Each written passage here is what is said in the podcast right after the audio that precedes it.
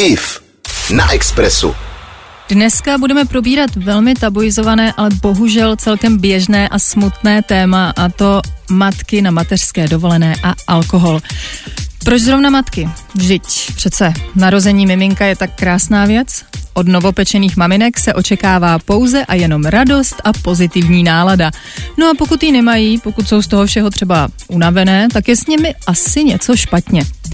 Přesně takhle společnost na matky nahlíží a tak není divu, že si od podobného očekávání okolí potřebují občas odpočinout. Navíc dneska už všichni víme, že mateřská dovolená zdaleka není žádnou dovolenou, že jo? A proto se často nabízí jako jednoduchý řešení nějaká ta večerní sklenička na vypnutí a odreagování. Nesmí jich ovšem přibývat. Tak, no. A já musím říct, že teda když malý večer usne, tak si taky ráda dopřeju nějakou tu sklenku vína, jo? Ale to není nic oproti tomu, co občas vídám kolem sebe. A nemusím ani chodit daleko. Třeba v zimě tohohle roku mi umřela sestřenice na alkohol, cirhóza jater, prostě hnus, ale nejhorší je, že tady nechala malý, krásný devítiletý dvojčátka. Mojí kamarádce minulý rok vzali dítě, vyměnila ho za flašku, hm?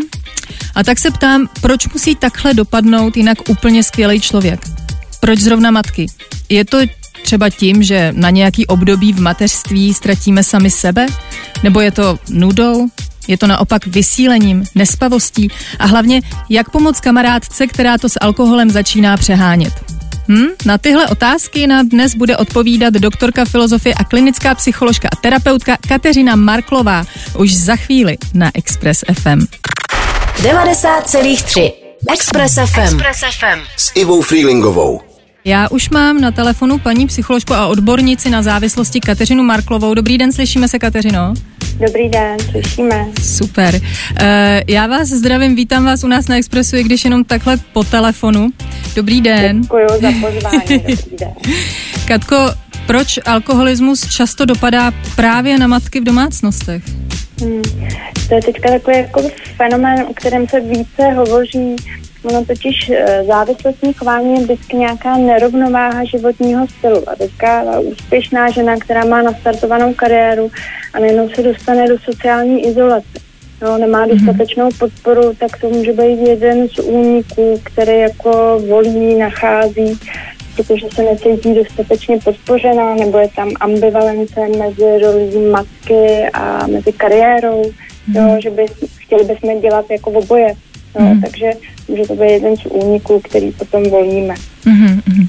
No a uh, máte nějakou představu vlastně o tom, jak častý je dneska ten alkoholismus u matek, jestli to je nějaký procentuální, nebo jestli no, máte nějakou není představu? To, není výzkum, že by byl čistě jenom jako matek, dělá se vždycky jako muži a ženy, kde jako muži vždycky ty procenta jsou trojnásobně vyšší než u žen, ale u těch žen je pravidelně jako nárůst, jo, když se to každý, každoročně opakuje výzkumy. Mm Poslední čísla jsou, že u žen je to kolem 5% jako denního pití a takového toho jako rizikového pití, to znamená jako nadměrného pití, já nevím, jednou za týden zhruba, tak to už se blížíme k nějakým 9%. No, a ten hmm. trend je pořád narůstající, hmm. zvlášť v této náročné době.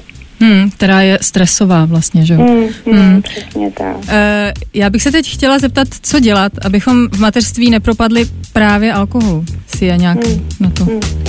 Je, je dobrý jako nebejt v tom sami. Jo, jsme sociální tvorové, potřebujeme tu podporu a právě to, že tam je fungující rodina nebo nějaká komunita, kamarádek, mateřský centra, jo, nebejt v tom sama. A v okamžiku, kdy tam je nějaký problém, Eh, něco nám nedělá dobře, vyhledejme tu pomoc. Jo? My, my ženy jsme v tomhle tom jako eh, dobrý, nebo je nám to naše silná stránka, že umíme mluvit o těch nepříjemných věcech. Jo? Hmm. A to je, to je naše jako síla, tak to využijeme v tom Uh, tohle mě trápí, tohle mě štve, mluvme o tom. No, to ale, je nejlepší prevence. Jasně, ale pokud teda uh, už jako chceme vyhledat tu pomoc a uh, třeba, třeba posluchači mají právě takovou kamarádku, která to přehání s alkoholem a přitom má doma malý dítě a jak, jak celý té situaci nebo jí můžu pomoct, když vidím, že už to překročilo nějakou tu únosnou hranici?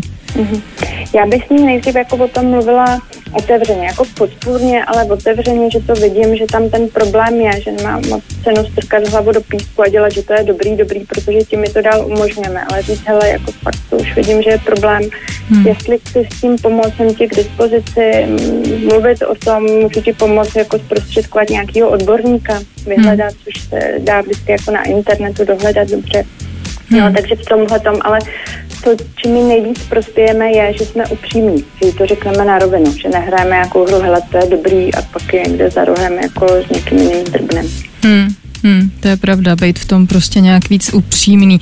No, každopádně tohle je prostě příběh na dlouhou trať, ono to asi nejde zachránit toho člověka jakože okamžitě, no to asi je nějaký proces, no. Hmm, hmm, musí si na to přijít sám, ale to, že mu dáváme jako jasnou informaci, tak mu pomáháme, aby si to přiznal sám sobě. Hmm. Každopádně, Kateřino, moc vám děkuji, že jste přijala pozvání sem k nám do studia.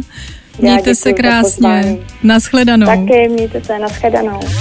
IF na Expressu.